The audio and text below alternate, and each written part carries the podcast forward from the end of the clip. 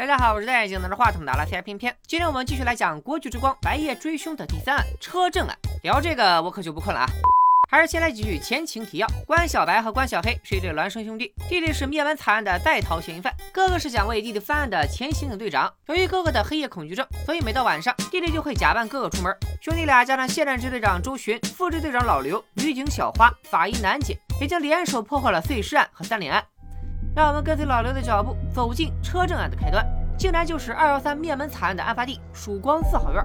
今年五一期间，整个小区都将整体拆迁，只有四号楼作为案发现场被完整保留了下来。半年前的大年夜，家住三零幺的吴征一家五口遭人杀害。由于小区过于老旧，附近没有监控，警方只能根据各方证据推测，凶手在晚上十点左右进了楼，现场没有发现强行闯入的痕迹，所以凶手和吴征应该是认识的，是吴征给凶手开的门。而凶手非常果断，一进吴巨头背后，一刀贯穿了吴征的心脏，并在厨房杀害了听到动静出来查看的吴征的母亲。警方发现老人的尸体时，他的手里还紧紧抓着给孙子织了一半的毛衣。随后，凶手进入里屋，在扭打中割断了吴征妻子任静的喉咙。根据法医楠姐推测，人竟从被割喉到失血死亡，有大约四十秒的时间里，意识是清醒的。也就是在这四十秒里，他被迫亲眼目睹七岁的女儿和四岁的儿子死在面前，却什么都做不了。短短几分钟内，一家五口接连毙命，凶手行事之果断，手法之狠辣，令人啧舌。那么问题来了，警方为何如此笃定小黑就是灭门案的凶手呢？答案很简单，因为警方掌握了确凿的证据。警方不光在案发现场发现了小黑的指纹和 DNA，甚至还有一位目击证人亲眼看到小黑从案发现场离开，人证物证俱全。小黑表面上是物流公司的小老板，但根据警方查到的线索，小黑公司的业务很可能涉毒。而吴征的底也不干净，他明面上从事废品收购，其实暗中经营着一家违禁品中转站，和犯罪集团联系密切。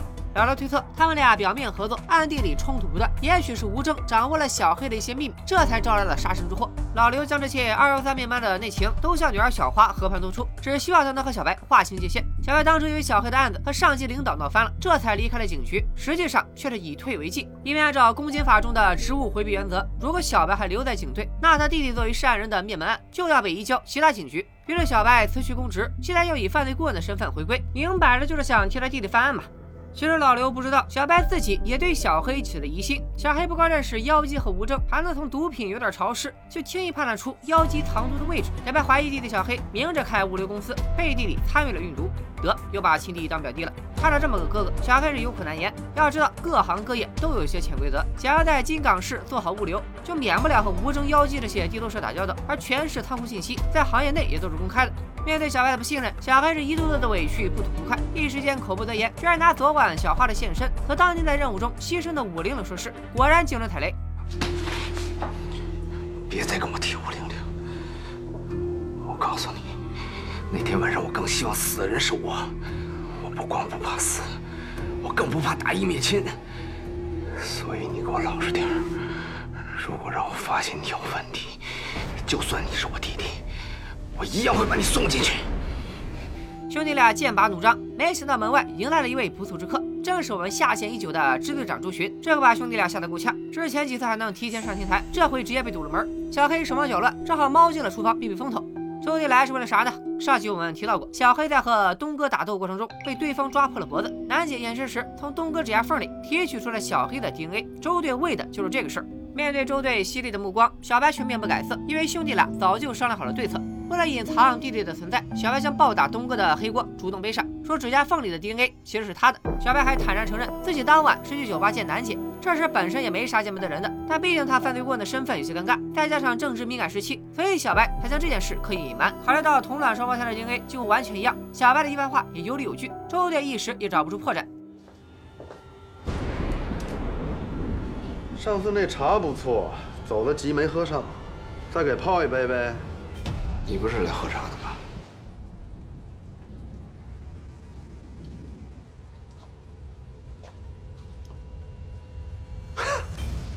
我看你就是执念太重，所以暴饮暴食，你一个人吃了那么多啊？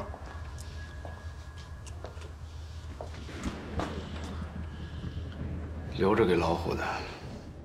另一边，老刘带着小花看完了二二三灭门案的现场，身为老刑警的神经突然绷紧。果然，在附近一辆车窗破碎的车里，发现了一男一女两具赤裸的尸体。白夜追凶第三案车震案就此拉开序幕。周调和小白闻讯到了现场，可惜在大雨冲刷之下，犯罪现场被毁得七七八八，仅存的线索都在车里。根据警方调查发现，男性死者是人称“金港银枪小霸王”的李姓富二代，女性死者则是一位著名网红。今天凌晨一点到两点之间，两人在车里从事极限运动的时候，凶手突然打破车窗，从里面将门打开，并在极短的时间里用同一把利器将二人杀害。可奇怪的是，凶手不光杀人，还重新布置过现场，从座椅到尸体全都动过。至于他为啥这么做，暂时不得而知。另外，根据行车记录仪的记录，死者昨晚还去过一家火攻俱乐部，或许在那里能找到其他线索。考虑到现场环境恶劣，小白提议将车窗封住，尸体固定后，由记录队把整辆车带回队里等候进一步勘验。回到警局，周队却没有和往常一样找小白交流案情，而是去了会客室。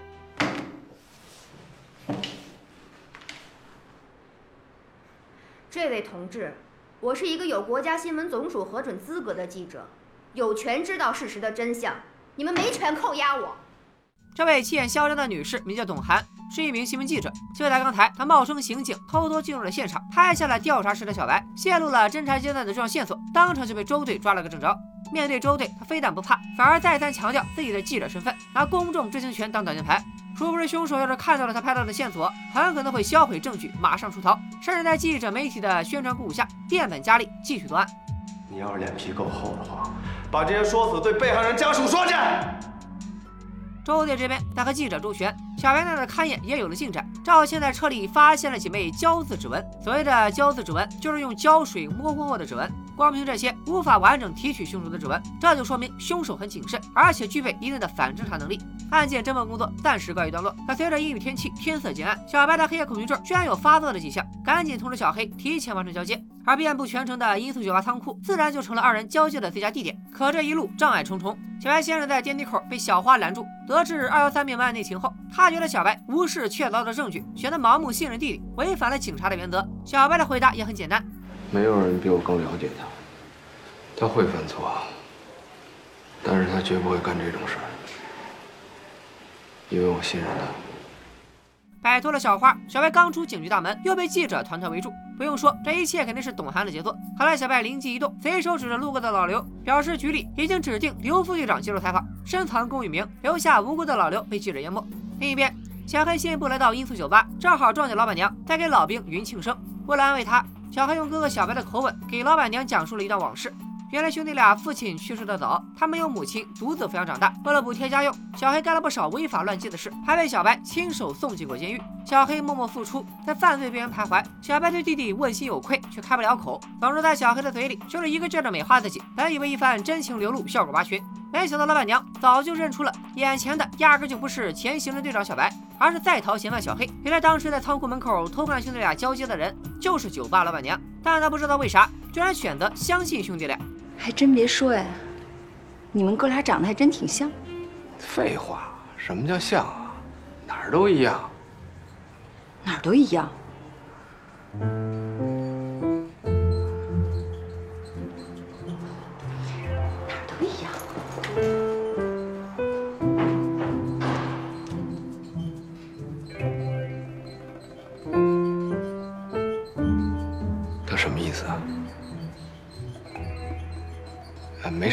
好家伙，这波警车开的猝不及防。不出意外的话，以后这音速酒吧就成了兄弟俩交接的秘密基地。鉴于前几次小黑拉胯的表现，小白在交完前在小黑耳朵里贴了一枚微型通讯器。今后小黑负责的侦破环节将由小白远程指导。小黑赶到长风支队时，队里已经乱成一锅粥。阔少网红的命案在网上传得沸沸扬扬，就连小白被回聘的事也被记者爆了出去。周队顿时火冒三丈，放走董涵的老刘自然承担了周队大部分怒火。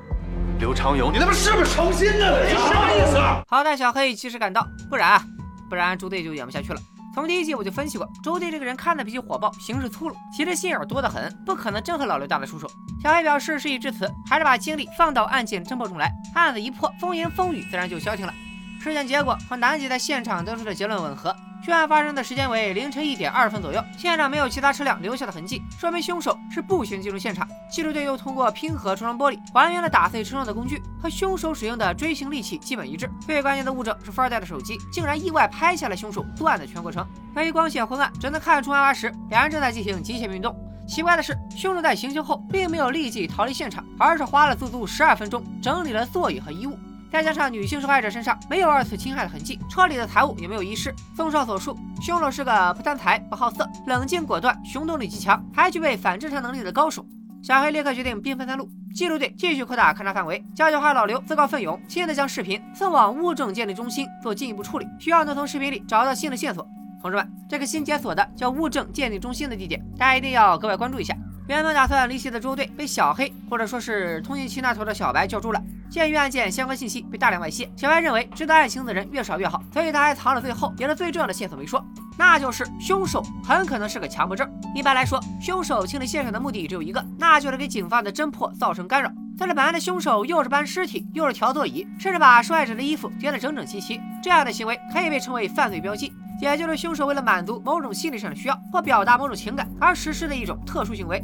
再加上凶手这熟练到六亲不认的手法，肯定不是第一回作案了。但是在小白的记忆中，长风支队的辖区内之前并没有发生过类似的案件。听到这儿，周队算明白过来了，这就打算动身去市局调取最近五年内所有的类似案件。可没想到，支队又迎来了一位不速之客——分局局长老顾。他带来了一个坏消息：原来周队反聘小白的事，压根就没有上报市局。这下突然被媒体曝光，造成了极其恶劣的影响，居然惊动了市局政治处。领导直接下达死命令，要求周队七天之内结案，否则不光小白要被再次清退，还会连累整个支队。好，我宣布这部剧正式改名叫《神探关七天》。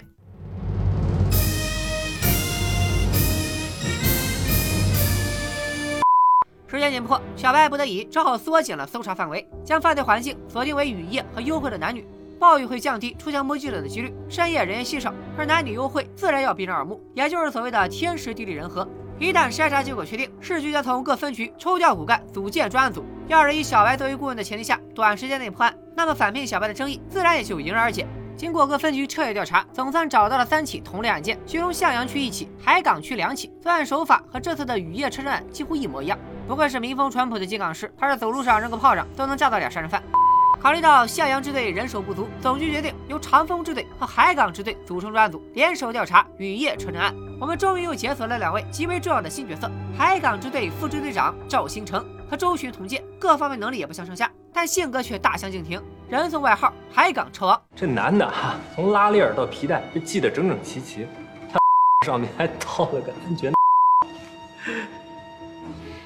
啊，再就是前年那起，犯罪手法相同，但唯一不同的就是受害人是坐在前排，那女的真的比那男的。警车标的猝不及防，场面一度十分尴尬。和长风支队的配置一样，海港支队也有一位犯罪顾问。这位文质彬彬又有点小油腻的小伙名叫韩冰，本职工作是律师。他的父亲是全国知名犯罪破获专家，而韩冰本人是整部剧唯一能在刑侦上和小白比肩的超级高手。至此，金港 F 四终于集结完毕。啥？你说小白小黑是两个人？嗨，四大天王有五个人不是常识吗？通过比对案卷，赵星辰发现，无论是作案条件还是作案手法，这四起案件都是同一人所为。音乐起，小白认为凶手犯案时间非常稳定，两起案子之间的冷却期长达一年，并不是常规意义上的连环杀人犯。而韩冰则根据时间判断，凶手第一次整理现场足足花了一个多小时，而最近一次只花了十二分钟。在间隔一年不连续的四起案件中，成长的如此之快，说明他无论是学习能力还是刑侦能力都很强，而且平时就有整理的习惯。虽然他是步行进入现场的，但是根据案发时间环境，可以推断凶手有自驾的工具。还没有现场进行心理测写，认为凶手不低于四十岁，正在或曾经从事刑侦类工作。综上所述，凶手是个身高一米八、有驾驶习惯、从事刑侦工作的男性强迫症。能够在这个时间段四处游荡，应该是独居，或者跟年长的父母同住。冷却期有点长，那也不排除他有正常的家庭生活，因为过长的冷却期可能会让他的犯罪冲动更难以节制。这样，犯罪的频率也可能产生变化。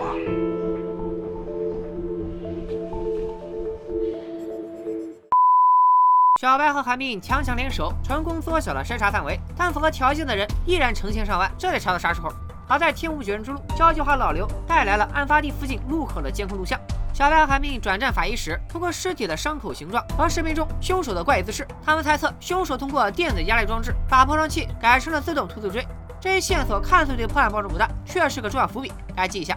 两人正要离开法医室去研究那段新送来的监控录像，没想到楠姐突然叫住小白，将一个文件袋交给了他。小白察觉了楠姐的异样，去厕所偷偷打开了文件袋，里面的东西让他大吃一惊。文件袋里只有两张文件，其中一张正是不翼而飞的二幺三灭门案第十页，而另一张文件则让小白第一次慌了阵脚。文件里的内容一旦曝光，将彻底打乱他的计划。具体是啥，镜头没给。反正小白赶紧把文件撕碎冲走，装作什么东西发生的样子，赶往监控室和大部队会合。监控显示，昨晚十二点到两点，一共有十七辆车从路口经过。赵新成立即动身进行走访。小白和韩冰认为，即便凶手是随机挑选目标，也会在人群密集的地点着手。再加上受害人的车去过火攻俱乐部，他们怀疑凶手从火攻俱乐部就开始跟踪受害人了。那么下一步，他们就该扩大筛查范围，还原被害人生前行进路线，顺藤摸瓜找到凶手驾驶的车辆。另一边，物证鉴定中心也有了新发现。小白、老刘和小花三人为了避开堵门的记者，从地下车库驾车出发，前往物证鉴定中心。趁着小花去开车的功夫，小白当着老刘的面，充分肯定了小花的刑侦能力，暗示自己愿意放弃二人的约定，只为换取小花在外勤组的职务。而老刘则坦言，他作为父亲，总会把女儿的安全放在第一位。三人到达物证中心，从经过锐化处理的视频里，小白发现凶手使用的凶器是个红色盒子。然而视频已经细化到极限，再要进行局部细化，还得等出去开会的中心主任王志刚回来再做商议。小白他们刚拷走视频，在门口又接到了技术队的电话。技术队已经还原了受害人的路线，并根据尾随车辆成功锁定了一辆银色捷达车，但号牌却被遮挡了。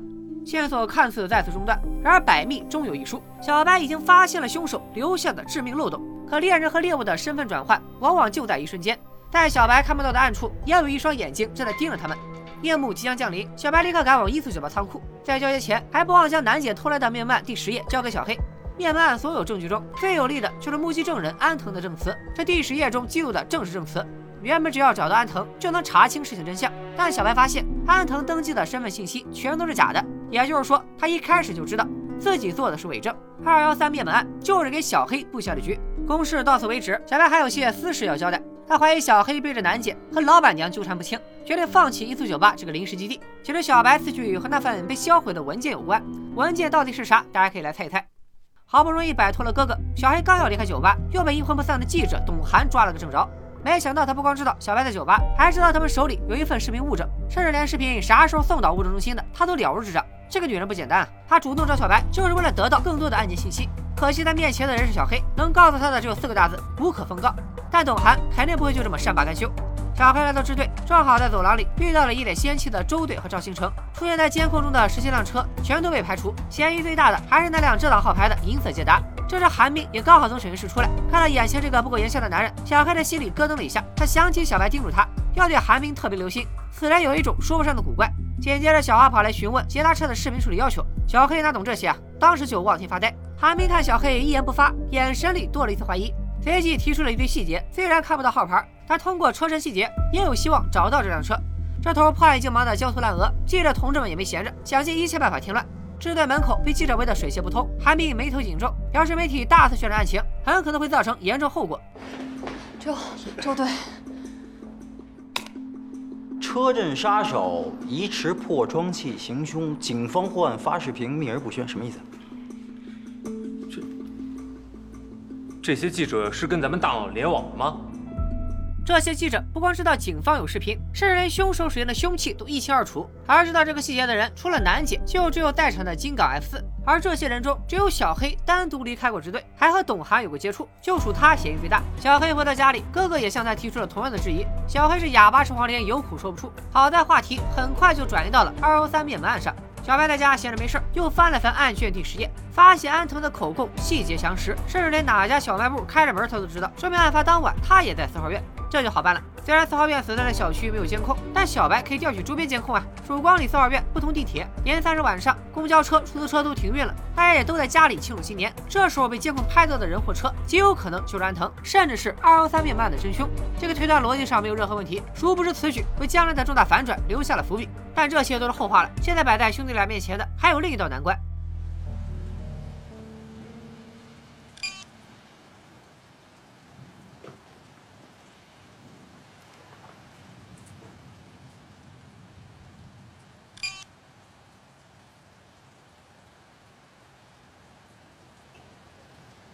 哥，该你做俯卧撑了，增肥吧。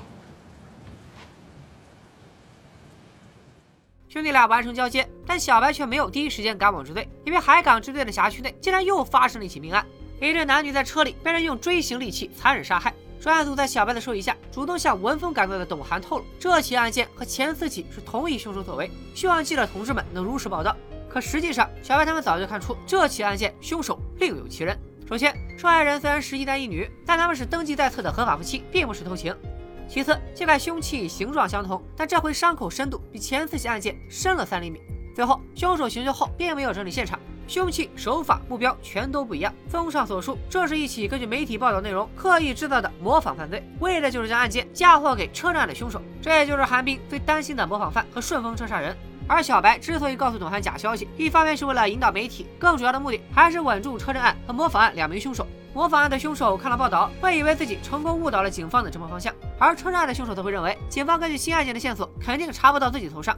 然而这一切都是小白布下的迷魂阵。小白判断本案死者和凶手间可能存在某种联系，因此侦破起来难度不大。小白寻思着，既然来都来了，那就顺手给破了吧。可周队不乐意了，这案子本身和车站无关，还发生在海港区，纯属打白工，能破就破，破不了拉倒。于是专案组兵分两路：F 四调查死者的个人信息，南姐带着尸体回支队进行进一步尸检。根据警方调查得知，男性死者名叫徐建国，是一名五十四岁的银行信贷经理，有车有房有钱；女性死者叫曹艳茹，二十七岁，和徐建国合开了一家广告公司。这对老夫少妻结婚还不到一年，婚前还签了财产协议。曹艳茹在有生之年和徐建国离婚的话，将自愿放弃一切财产。问题就出在这条协议上。资料显示，曹艳茹近期资金状况异常，她在一个月内通过各种方式筹集了五十万资金，目前这笔钱不知去向。小白因此怀疑这对夫妻遭受了勒索，这五十万就是赎金。众人讨论的热火朝天，一直在旁边若有所思的韩冰终于开口了：“不好意思，刚才没在听。不过，曹艳茹的车去哪儿了？”通过 GPS 定位，在某小区找到了曹艳茹的车。那么问题来了，曹艳茹已经死了，是谁把她的车开来的呢？周队去小区调取监控，而小白和韩冰则根据车身状况以及小区路况定位了司机的住址，并第一次产生了意见分歧。我觉得应该是二单元，我感觉是三单元。小白的依据是车胎上的泥土只有右前轮沾有泥土，说明当时小区里停满了车，司机不得已才压进了花坛，所以他应该住在离车最近的二单元。而韩冰则略胜一筹，他在三单元花池边发现了残留着红色车漆的划痕，在曹艳茹的车上也有对应的痕迹。据此判断，司机在三单元停车时吃过亏，所以才把车又停在了相对开阔的二单元。第一次停的三单元才是司机住的地方。这是小孩第一次在推理侦破方面吃瘪。小花假装物业挨家挨户敲门，果然在三单元找到了司机。这一问才知道，司机名叫郭灿，是曹艳茹的同学。他自称车是曹艳茹借给他的。小白通过郭灿脚趾上密集的出血点，判断他是一名瘾君子。会不会是郭灿为了赌资勒索曹艳茹，最后有杀人灭口呢？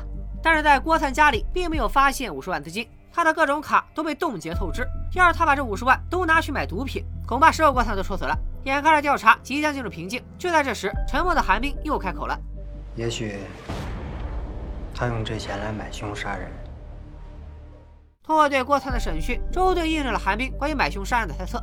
但买凶的不是郭灿，而是曹艳茹。他为了规避财产协议，和情夫郭灿合谋买凶杀害徐建国。没想到杀手买一送一，把曹艳茹这个雇主也给杀了。周队通过郭灿的口供，锁定了一个杀手中介小白、韩冰和小花在外留守。两个支队河南时代的民警在周队和赵星成的带领下，将包括中介在内的五个人当场抓获。除了赵星成磕破点皮，小白在抓捕过程中被歹徒踹伤了脚。总体来说，抓捕过程极其顺利。紧接着，周队运用中介的手机引蛇出洞。谁让你把那女的杀的？不是网上说那个杀手从来都是杀一男一女的吗？再说了，我们多杀了一个，又没让你加钱，加他妈屁钱啊！啊！你把雇主都杀了，还他妈好意思要钱啊？啊！周杰和模仿案的真凶约好今晚交付酬金，警方暗中在交易地附近布下天罗地网，金港 F 四全员出动。小黑也拄着伤腿姗姗来迟，甭说了，肯定是哥哥小白刚踹的。杀手们准时赶到，在垃圾车里翻找酬金，全剧最经典的一幕即将出现。想要合影的小伙伴们做好准备。你他妈赶紧上来帮我找啊！你他妈！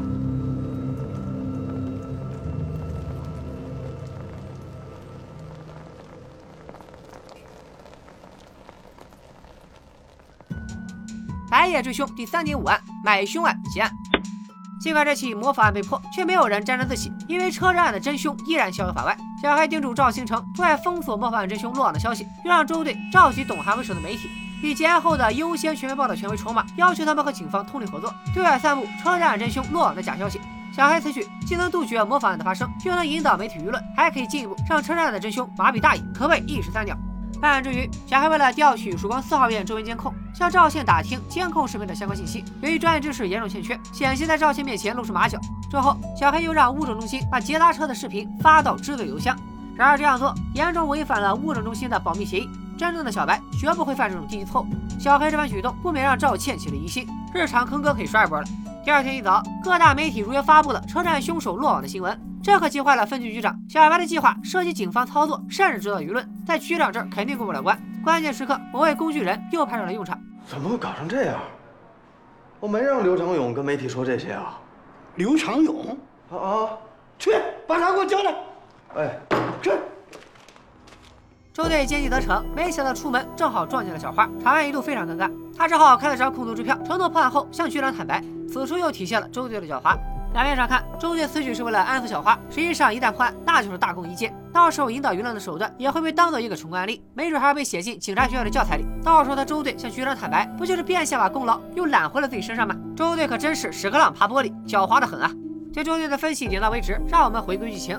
为了加快这波速度，专案组再次组织开会。会议上，韩梅又一次大显身手。他指出，车站的凶手这四年来，除了整理现场的速度提升外，作案步骤和手法并没有太大改变。也就是说，他初次作案就具备很强的反侦查意识，这种情况非常罕见。韩冰大胆猜测，目前他们确定的第一案根本不是凶手第一次作案。他提议把雨夜和男女的犯罪特征去除，只保留强迫症特征，重新划定筛查范围，尽快找到凶手的第一案。众人在此兵分两路，周队和赵星成带大部队筛查档案。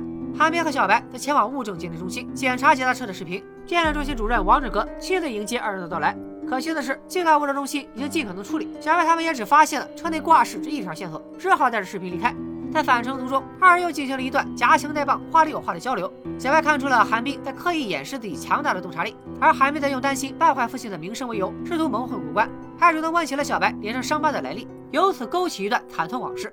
两天前，小白接到线报，说市局查了三年的军火走私犯，当晚将在红安码头转移。情况紧急，小白带着周队和五零零先行赶往现场。匪首霞姐不知道从哪得知警方的行动计划，正在指挥紧急转移。为了拖住军火贩，小白和周队置安全于不顾，不惜现身和军火贩交火，试图拖延时间。没想到被军火贩团团包围，小白也被一名毒贩控制住了。